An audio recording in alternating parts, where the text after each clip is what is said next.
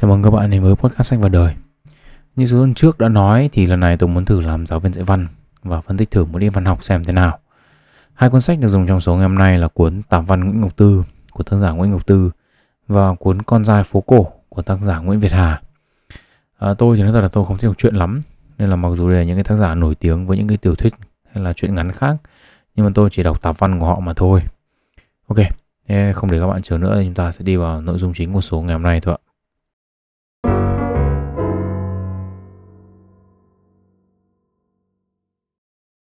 Đầu tiên là chúng ta sẽ đến với khái niệm. Thế tạp văn là gì? Tôi tìm cái từ này trong từ điển tiếng Việt của nhà xuất bản Khoa học Xã hội à, xuất bản năm 1994 mà nhà tôi có ấy, thì không có cái từ này. À, đến từ điển văn học bộ mới của nhà xuất bản Thế giới xuất bản năm 2004 thì mới có đoạn viết về tạp văn. Trong đó ấy, thì tạp văn được cho là thuộc tản văn trong văn học Trung Quốc, là những bài luận ngắn, giàu tính luận chiến, thường xoay quanh một số vấn đề xã hội, văn hóa, chính trị Điểm chung của tám văn là ngắn gọn, linh hoạt và đa dạng. À, đến cuốn Đại từ điển tiếng Việt của nhà xuất bản Đại học Quốc gia Thành phố Hồ Chí Minh năm 2011 ấy, thì mới có định nghĩa về từ tạp văn. À, tạp văn ấy thì là một hình thức văn học bao gồm nhiều loại văn nghị luận linh hoạt như là đoạn binh, này, tiểu phẩm và tùy bút. À, theo như bài viết của Trần Thị Quý trên báo Văn nghệ Thái Nguyên năm 2020 thì trước năm 1986 ấy, thể loại tạp văn ở Việt Nam chưa phát triển rầm rộ như những thể loại văn học khác và không được chú ý đến. À, đến khoảng đầu năm 1987 thì tạp văn bắt đầu thu hút được sự chú ý và xuất hiện nhiều những cái bút chuyên viết về tạp văn. À, bài viết đó thì cũng lập luận rằng là độc giả của thế kỷ 21 là những người có nhu cầu thưởng thức văn chương đa dạng, mang hơi thở của cuộc sống nhưng cũng không có nhiều thời gian cho những tác phẩm đồ sộ. À, chính vì thế mà hình thức văn học phản ánh đời sống thường nhật với dung lượng ngắn như tạp văn lại lên ngôi. À, cá nhân tôi thì cũng nhận thức được điều này vì khả năng đọc truyện của tôi không cao nên là tạp văn là hình thức ừ, à, văn học Việt Nam mà tôi lựa chọn để đọc. Thế nhưng mà không phải tác phẩm tạp văn nào cũng phản ánh đời sống thường nhật, mà có một số tác phẩm phản ánh cuộc sống một cách siêu vẹo từ góc nhìn chủ quan lệch lạc của người viết. Điển hình như là quyển được review trong số podcast lần trước. Nhưng mà số lần này thì là hai cuốn tạp văn mà tôi đánh giá là thực sự thú vị và đáng để nhắc đến. Đầu tiên là chúng ta sẽ đi vào cuốn mà tôi thích hơn cả và có thể nói là cuốn tôi thích nhất trong những cái cuốn sách tiếng Việt mà tôi đã được đọc từ lúc về Việt Nam. Đấy là cuốn tạp văn Nguyễn Ngọc Tư tính từ đầu tiên ấy, mà tôi nghĩ đến khi nhắc về cuốn tam văn này của chị Tư là bình dị. Bình dị từ chủ đề cho đến cách viết. À, chúng ta có thể lướt qua phần mục lục của cuốn sách ấy thì có thể thấy rõ được cái sự bình dị trong các chủ đề của bài viết. À, những cái tựa đề như là chở gió này đất mũi mù xa quán nhớ chơi một mình cha và con cửa sau chợ của má hay là bà già vui vẻ. Thậm chí là những cái tựa dài hơn thì cũng không hoa mỹ cầu kỳ. Nguyệt người bạn không biết viết văn hiên trước nhà một bà già tốt bụng, kính thưa anh nhà báo, hay là bùa yêu và con nhỏ thất tình. Mỗi cái bài viết ấy thì cũng bình dị như là chính cái tựa đề của nó vậy. Trở gió thì nói về những cái giai đoạn gió trướng về và những cái cảm xúc đi kèm với nó. Gió trướng ấy thì là tên gọi khác của gió mùa đông bắc. Sở dĩ gọi là gió trướng ấy vì đây là những cơn gió gây ra nhiều bất lợi trong cuộc sống của người nông dân Nam Bộ. Ngoài khơi ấy thì có sóng to gió lớn, mà khi mà có gió mùa đông bắc ấy thì nguồn nước ngọt chảy từ thượng lưu sông Mekong về hạ lưu ít nên là cái sự xâm nhập mặn có khả năng vào sâu hơn trong các sông. Gió trướng mạnh ý, thì có thể khiến cho cái độ mặn ở trong nước tăng đột biến và gây ra thiệt hại cho sản xuất. Gió trướng mà về ý, thì cũng mang cho tác giả những cái tâm trạng ngổn ngang là lúc sắp hết năm này, chuẩn bị già đi một tuổi này, cảm giác mất đi một cái gì đó không rõ ràng. Rồi gió trướng cũng đánh dấu Tết với những cái lo toan về kinh tế, rằng là không lo nổi một cái Tết tử tế cho cả nhà. Gió trướng ý, thì cũng gợi đến cho tác giả một nhà văn những cái hình ảnh của quê nhà à, những con nước này hình ảnh má đứng dê lúa này những cái nùi rơm những buồng cau vân vân vân vân. Tác giả ấy thì kết bài viết với một câu nói rất là đơn giản nhưng mà tạo ra một cái nỗi buồn có phải là man mác. Tức là siêu thị ấy, thì đầy dưa hấu dưa kiệu dưa hành bánh trưng những đồ phải có trong ngày tết. Nhưng mà liệu ở đó ấy, thì có ai bán một mùa gió cho tôi? Tôi cho rằng cái câu hỏi này rất là thú vị vì nó đơn giản nhưng mà nó có chiều sâu. Nhiều khi thì chúng ta cứ nói với nhau là nhìn thấy bánh trưng, dưa kiệu, dưa hành là thấy Tết. Nhưng mà thực tế thì có phải như vậy không? Hay là chúng ta nhớ những cái hình ảnh này, những cái cảm giác này, những cái mùi vị, những điều báo hiệu Tết đến và cả những cái cảm xúc đến với chúng ta vào những ngày Tết và ngày cận Tết nữa. Là một người mà có nhiều năm không được ăn Tết ở nhà thì tôi thấy là đây là một câu hỏi rất là đáng để suy nghĩ. Hay là câu chuyện về Nguyệt, người bạn không biết viết văn. Đúng như cái tựa đề của nó thì cái bài viết ấy là một cái câu chuyện giữa cô bạn lâu ngày không gặp của tôi là Nguyệt là một người không biết viết văn. Với tác giả thì là một nhà văn. Khi tác giả thì nói mình là nhà văn ấy, thì nguyệt à ra một cái rồi nói giọng tội nghiệp xót xa cho thân phận con bạn bẽ bàng. Ờ dáng đi, ai biểu hồi nhỏ mày giỏi văn làm chi?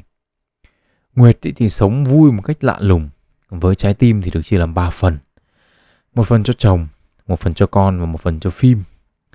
Chuyện tình cảm của nguyệt ấy thì cũng là một phát ăn ngay, tức là lấy chồng năm 23 tuổi người yêu đầu tiên và duy nhất không lên Tinder quẹt trái quẹt phải như bây giờ.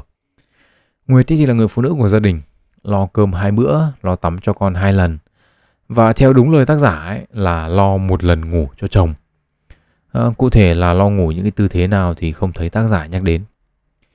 Nguyệt ấy thì vừa nấu ăn ngon lại vừa chăm chỉ được lòng không chỉ là những vị khách đến chơi mà còn được lòng cả bố mẹ hai bên. Trong ngày ấy, thì khi đưa con đi học ấy làm hết những việc nhà lặt vặt thì thuyệt Nguyệt ngồi xem phim bộ. Nhưng mà phải là phim bộ Đài Loan. Vì theo lời Nguyệt ấy là phim bộ Mỹ thì khó hiểu nhưng mà phim bộ Đài Loan thì xem phim nào cũng khóc muốn chết. Tác giả thì nhận xét rằng là nguyên nhân là vì Nguyệt trong sáng và chân chất chuyện trong phim mà cứ ngỡ như ngoài đời. Thế tác giả cho rằng ấy, là có lẽ chính vì cái sự trong sáng và chân chất đó mà Nguyệt cảm thấy tội nghiệp cho tác giả. Làm sao mà sống thanh thản được? Tác giả tự hỏi. Khi mà nhìn thấy một đứa trẻ ăn xin thay vì như Nguyệt đơn giản móc tiền ra cho rồi thôi thì tác giả lại băn khoăn suy nghĩ xem là liệu có bi kịch nào đã xảy ra với đứa trẻ đó để đến mức mà nó phải đi ăn xin không? Đêm nay nó sẽ ngủ ở đâu? Tương lai nó sẽ thế nào? Và tác giả ấy thì nói rằng là chính cái sự thanh thản không suy nghĩ sẽ khiến cho Nguyệt vui trọn vẹn cả tấm lòng. Còn tác giả ấy thì luôn luôn bộn bề suy nghĩ. Thế rồi tác giả cũng nhớ về những ngày còn bé khi mà học chung với nhau ấy, thì Nguyệt rốt nhất là bộ môn văn. Và cô giáo thì nhận xét là Nguyệt là con người không biết mộng mơ, không biết bay bổng. Thế nhưng mà chính vì ở dưới đất ấy nên là Nguyệt lại biết thịt heo đùi trước mềm hơn đùi sau. Cá kèo kho sổi còn ngon hơn kho mặn. Quần áo đồ đống ở chợ phường vừa tốt vừa rẻ. Rồi biết được bao nhiêu câu chuyện của đầu trên xóm dưới và bàn tán như chuyện nhà mình. Thậm chí là những cái chuyện thiên hạ xa xôi Nguyệt cũng biết. Tổng thống Mỹ thì không đẹp dai, mặt mày xương sầu quạo cọ, hay là chuyện chủ tịch mờ mất chức. Nguyệt thì cũng thương, vì nhờ ổng mà xóm ít bị cúp điện, đường xá cũng được sửa sang đàng hoàng. Nguyệt thì cũng có đọc sách, nhưng mà không thấy cuốn nào của Tư cả. Hỏi ra thì mới biết, Nguyệt đọc những cuốn như Tình như mây khói, Yêu mãi người ơi, và Mai em theo chồng. Những cuốn sách mà ngày nay chúng ta gọi là ngôn tình ba xu ấy, thì tác giả nói giảm nói tránh là loại sách vừa dễ hiểu vừa có chữ bự coi không mỏi mắt. Nguyệt thì cũng là một người hay gặp lại bạn cũ, vừa đi đám cưới Thảo Khoai Lang, ngồi chung với Thúy ở dơ, gặp Nguyên ẵm con đi trích ngừa. Rồi Nguyệt cũng bất ngờ khi tác giả thú nhận rằng ít khi được gặp bạn bè. Sau cuộc trò chuyện với Nguyệt ấy, thì ờ, về nhà tác giả cũng nằm mơ về một cuộc sống đơn giản, ngồi chơi với con, cười nói với chồng và xem một bộ phim thật là cảm xúc nhưng mà chờ hoài chẳng thấy viễn cảnh ấy xảy ra. Cuối cùng ấy thì tác giả kết luận rằng cuộc sống như Nguyệt ấy, nhiều người khi dễ nó tầm thường, nhàm chán mà nông cạn. Nhưng rồi một đôi lần trong đời dưng dưng nhận ra muốn sống như vậy cũng không dễ. Và nghe như thế thì chúng ta cũng có thể nhận ra là tác giả là một trong số đó đúng không ạ? Ở đâu đó thì tác giả cũng có những câu nói có phần chê bai cạnh khóe Nguyệt đúng không ạ? Nào là Nguyệt suy nghĩ đơn giản, đọc sách vừa dễ hiểu chữ còn bự nhưng rồi cũng có những lúc tác giả mơ về cuộc sống như thế thì ngay cả chúng ta thôi những người nghe podcast của tôi hay là đọc uh, cuốn sách này thì có lẽ cũng có những cái giây phút nào đó mà chúng ta đứng núi này trông núi nọ đúng không ạ? Ờ, sống chúng ta sống trong một cái vòng lặp đi lặp lại thì chúng ta muốn thoát ra. Chúng ta muốn có những cái giây phút phá cách sống nổi loạn. Nhưng mà sống nổi loạn quá ấy, đời nó sóng gió quá ấy, thì cũng muốn tìm cái phút bình yên. Chúng ta đi làm tiết kiệm tiền để đi du lịch thì cũng là để thoát ra khỏi cái vòng quay hàng ngày để tìm một cái gì đó khác đi đúng không ạ? Nhưng mà du lịch nhiều quá thì chúng ta cũng thấy chán. Thế thôi về làm việc nó còn có ích còn kiếm được tiền. Ở đâu đó trong cái sự phức tạp của cuộc sống ấy, cũng có những cái lúc chúng ta ước rằng là chúng ta có một cái cuộc sống thật là đơn giản thôi đúng không ạ? Bỏ cuộc sống thành phố sống chồng lên nhau để về quê nuôi cá và trồng thêm rau. Về quê ấy, được ba hôm ấy thì chúng ta lại muốn quay lại với những cái tiện lợi của thành phố và cái nhà vệ sinh ngồi êm đít thân thuộc rất là nhiều những cái bài viết trong cuốn tập văn này ấy, là những cái câu chuyện về những khó khăn của những người nông dân nuôi tôm ở Cà Mau. Thế thì để có thể hiểu được về chủ đề này thì chúng ta cần phải quay ngược thời gian một chút về những cái năm 2000. Đây là cái thời điểm mà chúng ta chuyển đổi từ trồng lúa sang nuôi tôm trên một cái diện tích lớn. Nếu mà chúng ta đọc báo ấy, và các bạn có thể Google một số bài báo viết về cái chủ đề này trong những năm đầu 2000, thì chúng ta có thể được nghe thấy những cái con số ấn tượng như là thủy sản Cà Mau ấy thì tăng 14,88% trên một năm từ năm 2000 đến năm 2005 với 100.000 tấn tôm nuôi, kim ngạch xuất khẩu năm 2005 đạt giá trị hơn 510 triệu USD. Hoặc là chúng ta được nghe những cái tấm gương chuyển dịch thành công và trở thành tỷ phú nhờ con tôm. Những cái khó khăn của những người nông dân ấy thì cũng được nói đến nhưng mà không phải là tiêu điểm của các bài viết. Mà chỉ qua một số những cụm từ như kiểu là sau nhiều năm thất bại, có lúc gần như kiệt quệ, hay là kết quả nuôi trồng thủy hải sản không đồng đều. Một số hộ đạt hiệu quả cao, còn nhiều hộ đạt thấp và thua lỗ triển miên. Nhưng một cuốn sách ấy thì cho chúng ta thấy một cái góc nhìn khác hoàn toàn. Những cái bài viết về chủ đề này ấy, thì cho chúng ta thấy cái sự vất vả và có thể nói là khốn khó trong cuộc sống của những người nông dân trong việc chuyển đổi. Tức thay vì chỉ đơn giản là nhiều hộ đạt hiệu quả thấp và thua lỗ triển miên ấy, thì chúng ta được gặp chị Võ Thị Nga 3 năm chuyển dịch tôm chết triển miên nợ hơn 10 triệu ở ngân hàng. Nên là nợ 10 triệu chứ không phải to tát những cái tỷ phú mà chúng ta nghe được đâu ạ. Nhưng mà chỉ vì 10 triệu thôi mà 3 trên 4 đứa con của chị đã phải thôi học. Đứa lớn nhất tên là Trí. Học hết lớp 12 rồi, nhưng không có tiền nên là nghỉ. Trí thì tật nguyền do sốt bại liệt từ 6 tháng tuổi. Biết mình không làm được việc đồng áng nên là em dồn sức vào việc học. Nhưng mà ước mơ trở thành bác sĩ thì đã tan. Còn mẹ em thì nó buồn rười rượi. Tương lai của nó tôi coi như xong rồi. Rồi còn đứa con gái út thì chị Nga nói rằng là con nước nào cũng vái ông bà phò hộ cho chúng vuông để được đi học tiếp. Mà Hồng biết chừng. Hồi sáng nay bán tôm được 24 ngàn. Có nhiêu đó mà phải lo gạo, dầu hôi, nước mắm đưa cho ông chồng tôi bỏ túi đi làm xa. Hỏi tiền đâu cho nó. Tôi làm mẹ mà, đau chứ sao không cô. Hay là câu chuyện của anh Chín Đo, đất ít, tôm chết, năm sáu nhân khẩu sống nhờ cái vó cất rong rêu dưới kinh.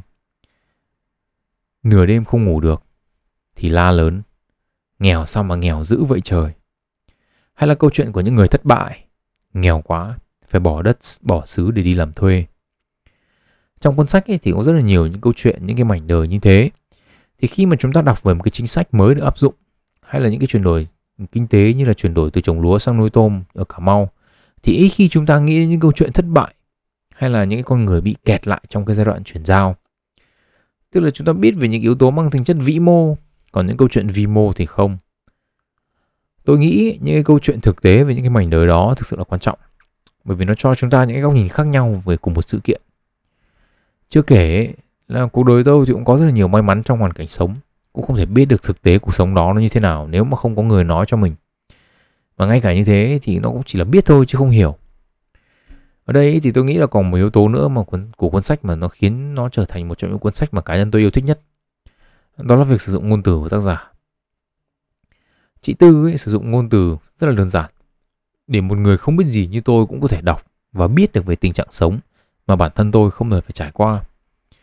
Nhưng mà cái từ ngữ đơn giản không có nghĩa là bài viết nó không có chiều sâu. Ví dụ như trong bài đất mũi mù xa ngay ở đoạn đầu chị có so sánh. Nơi ấy những ngôi nhà đều không có cửa nhà mở toang cho gió nam vào trướng tới bấc qua nhìn nhà là hiểu người chân thật đến bầy cả gan ruột. Đây là một cái so sánh rất là đơn giản đúng không ạ? Tức là hình ảnh ngôi nhà không có cửa được so sánh với những con người sống thật không che đậy cái gì. Thế nhưng mà khi mà nói đến cái đoạn thiên nhiên và cuộc sống thay đổi ấy, thì cũng có những cái cũng vẫn cái câu từ đấy thôi cũng cái sự so sánh đơn giản đấy. Nhưng mà nó trở thành một cái nỗi buồn có chiều sâu. Tôi trích nguyên văn. Mỗi lần lên thành phố thăm tôi em đều ngồi thừ ra em nói chắc mơi mốt rồi chẳng còn đất mũi ngày xưa nữa đất mũi của em lên 9 lên 10 từ vàm rạch tàu đến tận cuối mũi thưa thớt nhà nhưng những ngôi nhà đều không có cửa nhà mở toang cho gió nam vào trướng tới bắc qua Tầm nhìn thông thống, nhìn nhà là hiểu người, chân thật đến bầy cả gan ruột của mình mà rộng rãi hào sảng. Tức là tự nhiên chúng ta so sánh này khiến chúng ta có chút buồn, có chút hụt hẫng đúng không ạ? Tức là nếu mà chúng ta không còn những ngôi nhà không có cửa thì có chăng là những con người họ cũng không còn bày tỏ cả gan ruột mình ra nữa. Thiên nhiên thay đổi, nhà không còn, thời thế thay đổi, người cũng không còn như xưa. Ở đây thì tôi cũng phải thú nhận là chị Tư ấy thì làm xuất sắc một điều mà tôi rất hay để ý khi đọc những cái bài viết của người khác. Đấy là viết cảm xúc. Cá nhân tôi thấy như này, những cái người mà viết nghiệp dư ấy, hay thậm chí là cả một số người mà nghề nghiệp của họ là phải đi viết như là cái người viết cuốn tiện nhân ở phố mà tôi review trong số lần trước ấy thì đều là những người để cảm xúc dẫn đường cho câu chữ. Điều này thì tốt. Nhưng mà một vấn đề ấy là người mà đọc những cái mà họ viết ra ấy thì lại không có cái cảm xúc của người viết để có thể thông cảm và thấu hiểu được. Cái giỏi của người viết ấy, theo quan điểm của tôi ấy, là viết làm sao mà để người đọc từ không có cảm xúc gì cả. Thì khi mà đọc xong ấy thì cảm xúc của họ thì cũng giống như là cảm xúc của người viết. Đúng không? ạ Ít nhất ấy, thì với tôi ấy, thì chị từ làm điều này một cách xuất sắc. Có những cái điều buồn thương, nuối tiếc, có những cái sự hoài cổ và thậm chí là có cả những cái nỗi buồn man mác không tên mà tôi thấy được tất cả những cảm xúc đó trong những câu văn của chị tôi cũng thấy buồn và tiếc cho những sự đổi thay mà chị nhắc đến ở đất mũi cà mau mà tôi thì chưa một lần đặt chân đến đấy nhà tôi ấy, cũng chẳng có cửa sau hay là cũng chẳng có sân. Nhưng mà đọc bài viết cửa sau hay sân nhà của chị thì tôi cũng thấy hoài cổ với những ngày tôi còn bé. Tôi thấy cái cách chị viết ấy cũng có cái sự gần gũi và giản dị nhất định. Ví dụ như là mặc dù văn viết và văn nói thì khác nhau ấy nhưng mà rất là nhiều câu chị viết ấy là nửa nói nửa viết. Tức là nó dài lòng ngoằng lòng ngoằng như một câu nói ấy. nhưng mà dùng từ ngữ thì như văn nói nhưng mà lại đầy đủ các cái thành phần chấm phẩy và có một số đoạn thông tin xúc tích như văn viết tôi cho rằng đây là một cái hành văn rất là thú vị. Về cơ bản ý, khi mà chúng ta đọc một cái tác phẩm nào đó ý, thì thường là chúng ta sẽ đọc thành tiếng trong đầu của chúng ta đúng không ạ? Chúng ta không nói ra ngoài chúng ta đọc thành tiếng trong đầu giống như kiểu là mình đọc thoại cái việc mà viết câu theo kiểu văn nói khiến cho cái tiếng nói trong đầu tiếng cho cái tiếng độc thoại trong đầu này của chúng ta ấy vang lên một cách tự nhiên hơn giống như là chúng ta đang nói chuyện vậy chứ không phải là chúng ta đọc những quyển sách khô khan. Bài viết mà tôi cho rằng xuất sắc nhất trong cuốn sách ấy thì có tên là lời nhắn. Và phải nói thật đây là một cái bài viết mà cá nhân tôi rất là ưng rất là gọi là mê chữ e kéo dài đấy. Mặc dù cảm xúc chủ đạo của nó là buồn nhưng mà nói thật ấy, là cá nhân tôi thấy nó quá xuất sắc. Còn nó như nào ấy, thì tôi khuyên các bạn là nên mua cuốn sách này về mà đọc. Thực sự là nó rất là ngắn và tôi thấy nó rất là hay. Tôi thì nghĩ là chị tư cũng chẳng cần tôi quảng cáo sách cho chị đâu nhưng mà tôi nghĩ là nên mua để ủng hộ. Một con người mà chữ nghĩa bình dị mà chuẩn chỉ ý tưởng đơn giản nhưng mà trình bày rất có chiều sâu là một con người rất đáng ủng hộ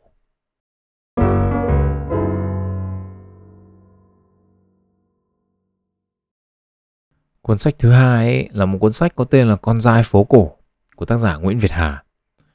Trong ba cuốn tôi định review thì cái cuốn này ấy, theo quan điểm cá nhân tôi ấy, là giống kiểu viết và suy nghĩ của tôi nhất.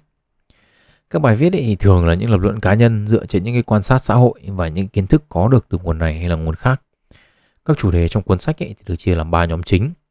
Viết về đàn ông, về phụ nữ và những cái chủ đề khác nếu phải chọn một cái tính từ để nói về tác giả ấy, thì có lẽ là tôi sẽ chọn là lộng ngôn tôi thì không rõ cái sự lộng ngôn này có phản ánh suy nghĩ thực của tác giả như thế hay không hay là nó phản ánh một cái nhóm người trong cái thế hệ đó bởi vì tôi có một cái ông cậu tầm tuổi tác giả cũng lộng ngôn y hệt. Lộng ngôn đến mức mà người bạn của tôi đã không thể đọc hết nổi 4 năm bài viết và phải bỏ dở cuốn sách. Thế lộng ngôn là thế nào? Theo tạp chí của ban tuyên giáo trung ương ấy, thì lộng ngôn là một loại bệnh mạng tính khó chữa và nó thể hiện ở những cái lời nói đay nghiến phỉ báng và một tấc đến rời nhưng mà tôi ấy, thì đơn giản hơn. Tôi chỉ sử dụng cái từ lộng ngôn dưới góc độ là mà nói một tấc đến rời thôi. Ví dụ trong sách thì nhiều vô kể tỷ dụ như khi nói đến việc ăn uống tác giả nhận định không có thao tác sống nào lại lồ lộ rõ nhân cách bằng việc ăn người ta có thể đạo đức giả khi làm tình thậm chí khi cầu nguyện nhưng với ăn thì tuyệt không thể. Kinh hãi thay, những lúc tuyệt vọng đói, con người ta dám ăn thịt cả đồng loại. Hoặc miếng đó đã được sơ chế như miếng đùi của giới tử thôi dâng cho công tử Trùng Nhĩ, sau này trở thành minh quân Tấn Văn Công. À, đây là tích về Tết Hàn Thực nếu bạn nào không biết. Hoặc là nó roi rói tươi như miếng lưng của một người bạn thân mà vị đại hiệp mặt người dạ thú hoa thiết cán khốn nạn từng nuốt như trong tiểu thuyết Liên Thành Quyết. Chỉ cần thấy mình ăn chưa đủ là không biết bao nhiêu chính nhân quân tử sẵn sàng thăng hoa thành tiểu nhân súc vật. Hay là khi nói về con dại phố cổ, tác giả viết Và có điều khá thường, nhất loạn bọn này đều mê gái sớm. Thảng thốt mới có đứa lọt vào được đại học, nhưng thông minh tài hoa lãng tử kiêu bạc thì không một thứ dai của vùng nào sánh nổi. Hay là con dai phố cổ khi có vợ bỗng trở nên hiền lành. Tuy ra trưởng nhưng bọn chúng trung thủy ít mèo mỡ. Hầu hết đều sống chung với cơn lũ hôn nhân cho đến cuối đời. Mặc dầu cái thứ lãng mạn chót cưa được kia đích thực là một của nợ. Rồi ngày qua ngày, tất cả giờ đây đã quá trung niên. Bọn họ thông thả ăn, tinh tế mặc, chậm chậm sống. Ở đây chú thích thêm là tác giả cũng là một con dài phố cổ. Hay là khi tác giả nói về việc thề thốt, ông viết Thề thốt hoàn toàn không phải là đặc sản riêng có trong ái tình. Bởi đơn giản, lời thề là kết tinh của những tình cảm cao thượng, bậc nhất, chứa chan một niềm tin dữ dội chân thành. Những người tử tế khi đã thề đều sâu xa tin rằng ở cái cõi đời phàm tục này thì ngoài người ra luôn luôn có quỷ thần linh thiêng chứng giám. Thề thốt chính là sự hiển minh của đỉnh cao trung thực. Vì thế, Nam Nhi trượng phu đã tuyên thệ nghĩa là dao chém đá. Họ sẵn sàng hy sinh tính mạng của cải danh vọng, cốt làm sao giữ gìn cho lời thề mãi mãi nguyên vẹn trong trắng. À, những cái phần đặc tả mang tính chất lý tưởng này tôi nghi là lấy từ mấy quyển truyện kiếm hiệp của Kim Dung hay là những cái tác phẩm mang tính lý tưởng tương tự của cái thời mà tác giả sinh ra và lớn lên ấy. Thế thì mặc dù là lộng ngôn nhưng mà tôi nói thật là tôi không thể nào không công nhận rằng tác giả có rất là nhiều những cái luận điểm và những quan sát rất thú vị về cuộc sống. Và nhiều luận điểm này thì được viết một cách rất là mỉa mai. Ờ, và theo cách sử dụng từ của một số bạn nghe podcast này thì đấy là đánh đá. Ví dụ như là cái cách mà tác giả kể lại câu chuyện nghìn lẻ một đêm của nàng Scheherazade. Bạn nào không biết ấy, thì câu chuyện đại ý là như này. Tức là có một ông vua Ba Tư bị vợ cắm sừng, ờ, điên tiết lên và làm một cái trò. Đấy là mỗi ngày cưới một trinh nữ và đến sáng thì chặt đầu. Đến lượt Serazat ấy thì nàng bảo là thôi nàng để nàng kể chuyện cho mà nghe. Thế thì nàng lựa kể chuyện đến đúng đoạn cao trào thì coi như là trời sáng. Muốn nghe tiếp thì để đến đêm mai. Thế thì vua thì hóng hớt nên mà ok không chặt đầu để mai. Kể được hết một nghìn đêm ấy, thì nàng đẻ cho nhà, nhà vua được ba đứa. Đến đêm 1001 ấy, thì nàng bảo thôi hết chuyện để kể rồi. Xin vua là cho chào tạm biệt ba đứa con. Nhưng mà sau một nghìn lẻ một đêm đó thì nhà vua đã yêu mất rồi. Nên thành ra tha mạng và cưới nàng làm vợ. Tác giả chỉ thì kể lại câu chuyện trong một bài viết có tên là Đàn ông ăn sáng. Câu chuyện tác giả kể như thế này. Vị vua Ba Tư Saria trong chuyện nghìn lẻ một đêm mới thật sự là kinh hoàng. Ông ta bị vợ ngoại tình, một chuyện đương nhiên nhỏ như con thỏ. Có điều, vì là một vị tột đỉnh quân vương nên ông ta không thể chịu nổi cái hệ lụy từ quy luật của muôn đời đó. Ông ta phản ứng bằng cách chuẩn bị bữa sáng từ đêm hôm trước, mà thực đơn là một thiếu nữ đồng trinh. Đều đặn mỗi sớm tỉnh giấc, đánh răng rửa mặt, xong bèn tráng miệng bằng đầu của cô gái. May cho đàn bà nước ấy, có một thiếu nữ tên là Seherazad. Theo dịch giả Phan Quang ấy, thì tiếng Ả Rập nghĩa là con gái hàng Nga. Và vì đồng hương với thằng cuội nên nàng bốc phét thành thần. Ngay từ giữa đêm, Serazat đã liên tục ba hoa kể những câu chuyện bịa đặt hoang đường ly kỳ. Đến lúc vua ăn sáng thì nàng kêu mệt đòi nghỉ. Hồi ấy chưa có vô tuyến hiện hình, thú vui giải trí nghèo nàn nên Saria đành dùng bữa qua loa rồi đợi tối tò mò nghe tiếp. Cứ thế kéo dài sấp xỉ 3 năm, khi Scheherazade hết chuyện thì nàng đã kịp đẻ với vua một đống con. Không muốn những đứa con mình mồ côi mẹ, vua đánh ngậm ngùi, sống chung với một của nợ và loại lắm mồm nhất trong số những đàn bà. Kể từ đấy, thì đàn ông có thói quen vừa ăn vừa xem phim truyền hình giải tập. Tại nhiều nước văn minh Nam Mỹ, người ta vinh danh Scheherazade là nữ tổ sư của loại phim trường thiên TV. Hay là khi ờ, nói về những người đàn ông mọc sừng, bị vợ hay là người yêu ngoại tình, tác giả viết. Và rồi một ngày kinh hoàng đều giả ập đến. những người đàn ông chợt thấy trên đỉnh đầu mình nhu nhú mọc mầm một cái gì đấy, vừa đau đớn rắn, vừa nhức nhối lọng Ngây thơ như không biết bao nhiêu người tử tế. Họ đưa đầu ra cho vợ hoặc người tình khám rồi lo lắng hỏi. Em ơi, sao dạo này đầu anh nó cứ thế nào ấy? Người đàn bà được hỏi lấy những ngón tay trắng muốt mà càng ngày càng trắng nhờ sự điêu luyện của dối trá phản bội. Mềm mại xoa xoa vào chỗ gồ ghề đấy. Ân cần trả lời. Ừ nhỉ, lạ nhỉ. Thôi để chiều nay em đi hỏi cô bạn bác sĩ mới quen.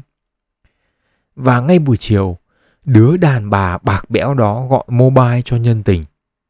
Thằng khốn nạn kia khuyên là nếu em còn chút thương nó ấy, thì đi cắt vài ba thang thuốc bắc hoạt huyết. Còn không ý, thì tiện nhất là mua vài hộp dưỡng não cho nó uống dần. Nhớ đừng tham rẻ mà mua thuốc nội, vì chúng mình là những người yêu sự nhân hậu. Hay là có đoạn tác giả tả. Có một điều khá lạ là trong khi mặt mũi những người chồng có sừng càng ngày càng sầm tối, thì lẩn khuất trên đầu những người đàn bà ngoại tình luôn lấp lóe sáng một vòng, gần giống như thánh thiện hào quang, nên họ hàng người thân của bọn họ lấy làm tự hào lắm. Câu đầu lưỡi của bố mẹ vợ nói về chàng rể là cái nhà anh ấy không biết tu mấy kiếp nên mới vớ được con bé nhà này.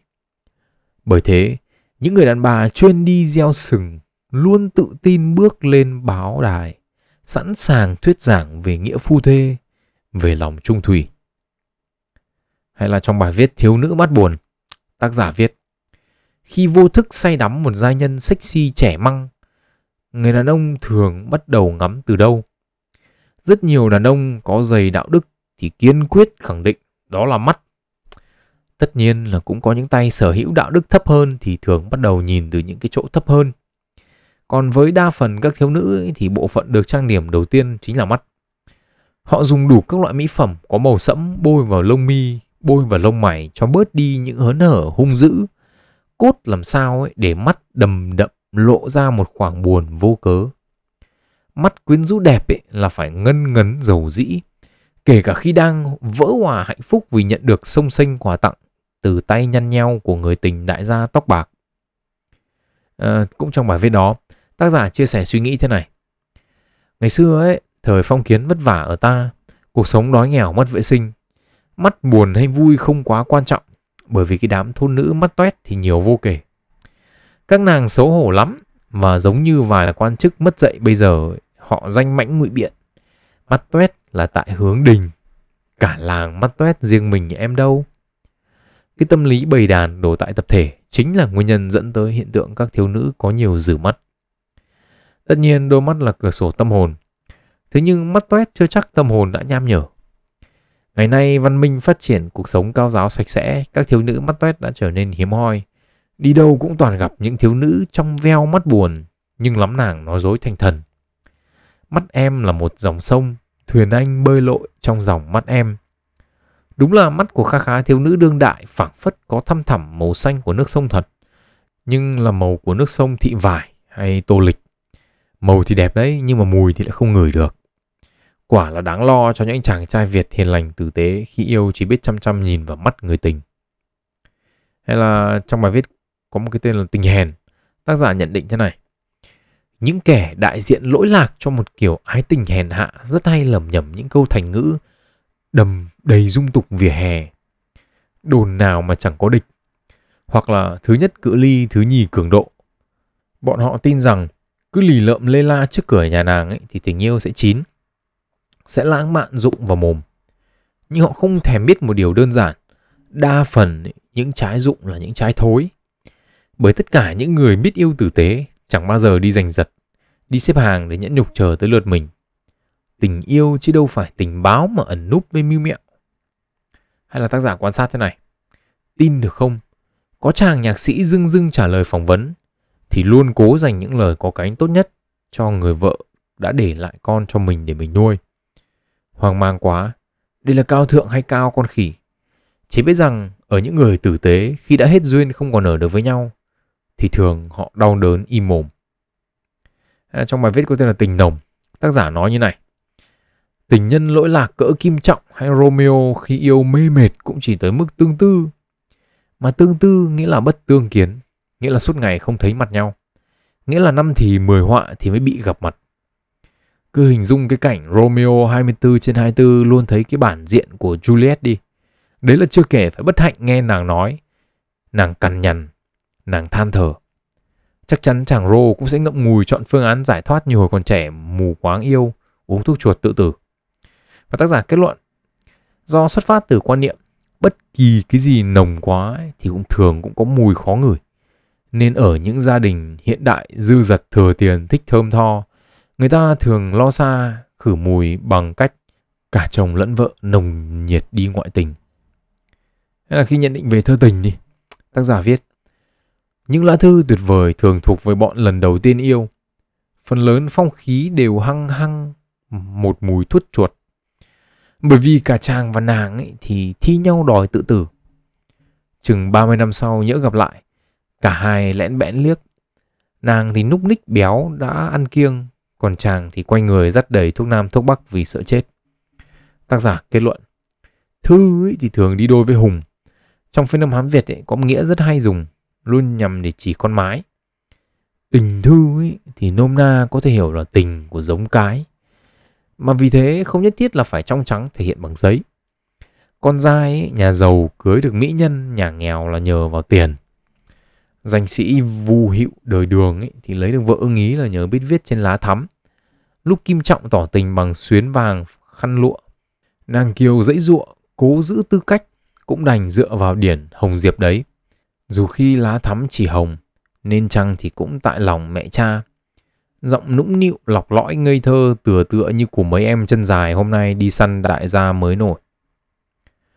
Nhìn chung ấy, thì trong tất cả những cuốn về văn học mà tôi đọc ấy, thì cuốn Con dai phố cổ của tác giả Nguyễn Việt Hà và tạp văn Nguyễn Ngọc Tư là những cuốn mà khiến tôi tâm đắc hơn cả. Tôi cũng biết những nhà văn này thì có tiểu thuyết, nhưng mà nói thật là tôi không hào hứng lắm với chuyện, nên là chỉ dừng ở tạp văn. Nếu mà nếu như là Nguyễn Ngọc Tư ấy, cho tôi một cái nhìn về những cuộc sống của những người nông dân thông qua những cái tác phẩm bình dị cả về câu từ và nội dung nhưng mà có chiều sâu về cảm xúc ấy thì Nguyễn Việt Hà lại cho tôi thấy cái cách nhìn cuộc sống của một con người ở một cái thể khác. Với những câu từ có phần mỉa mai đánh đá nhưng cũng không thiếu sự sâu sắc trong suy nghĩ cả hai cuốn ấy thì rất là đều rất là đáng đọc tôi nghĩ có lẽ ở đâu đó tôi nhìn thấy mình trong cả hai cuốn sách tôi luôn mong muốn có được cái nhìn cả vĩ mô và cả vi mô của một vấn đề. Muốn biết về thế giới quan thông qua những con số, nhưng muốn hiểu nó qua những câu chuyện thật của những người phải sống trải qua những cái hiện tượng đó. Tôi cũng thấy mình trong cái sự chua ngoa đánh đá và những góc nhìn xã hội có phần chủ quan của người sinh ra và lớn lên trong những con phố cũ của Hà Nội. Nhưng mà ít nhất ấy, thì tôi cho rằng là cả hai cuốn sách ấy, các bạn đều nên đọc. Nếu không phải vì nội dung của nó ấy, thì cũng vì cách các tác giả hành văn. Mặc dù rất là khác nhau nhưng cá nhân tôi nghĩ rằng ấy, dưới góc độ sử dụng từ ngữ và viết lách ấy, thì họ là những người rất là xứng đáng với cái danh hiệu nhà văn. Chứ không giống như ông nhà báo nọ. Trên thực tế thì tôi không phân tích quá nhiều vào cuốn sách con dài phố cổ. Đơn giản là bởi vì tôi cho rằng là cách ông hành văn ấy các anh lập luận các anh đưa ý tưởng ấy thì thực sự là cũng khá là giống tôi rồi nhưng mà tôi cũng tò mò tự hỏi là không biết cái người bạn tôi ấy thì có sẵn sàng kiên nhẫn đọc hết cái cuốn sách con dài phố cổ đó không nếu như bạn ấy biết ấy là Nguyễn Việt Hà ấy, thì không phải là tên thật của người viết cuốn sách đó mà đấy là tên của người vợ của ông. Đến giờ ấy thì cũng chẳng ai biết tên thật của ông là gì nữa. Văn đàn và người đọc ấy thì chỉ biết đến ông là Nguyễn Việt Hà. Một con người lộng ngôn nhưng học và làm nghề kinh tế, làm trong ngân hàng nhà nước và thành công viết văn dưới cái tên của vợ. Một con người khá là thú vị đấy chứ đúng không ạ? Và biết đâu đấy, một con người thú vị lại có thể viết được ra những điều thú vị. Chào mừng các bạn đến với podcast sách và đời. Hẹn gặp lại các bạn ở những số lần sau và chúc các bạn một ngày tốt lành.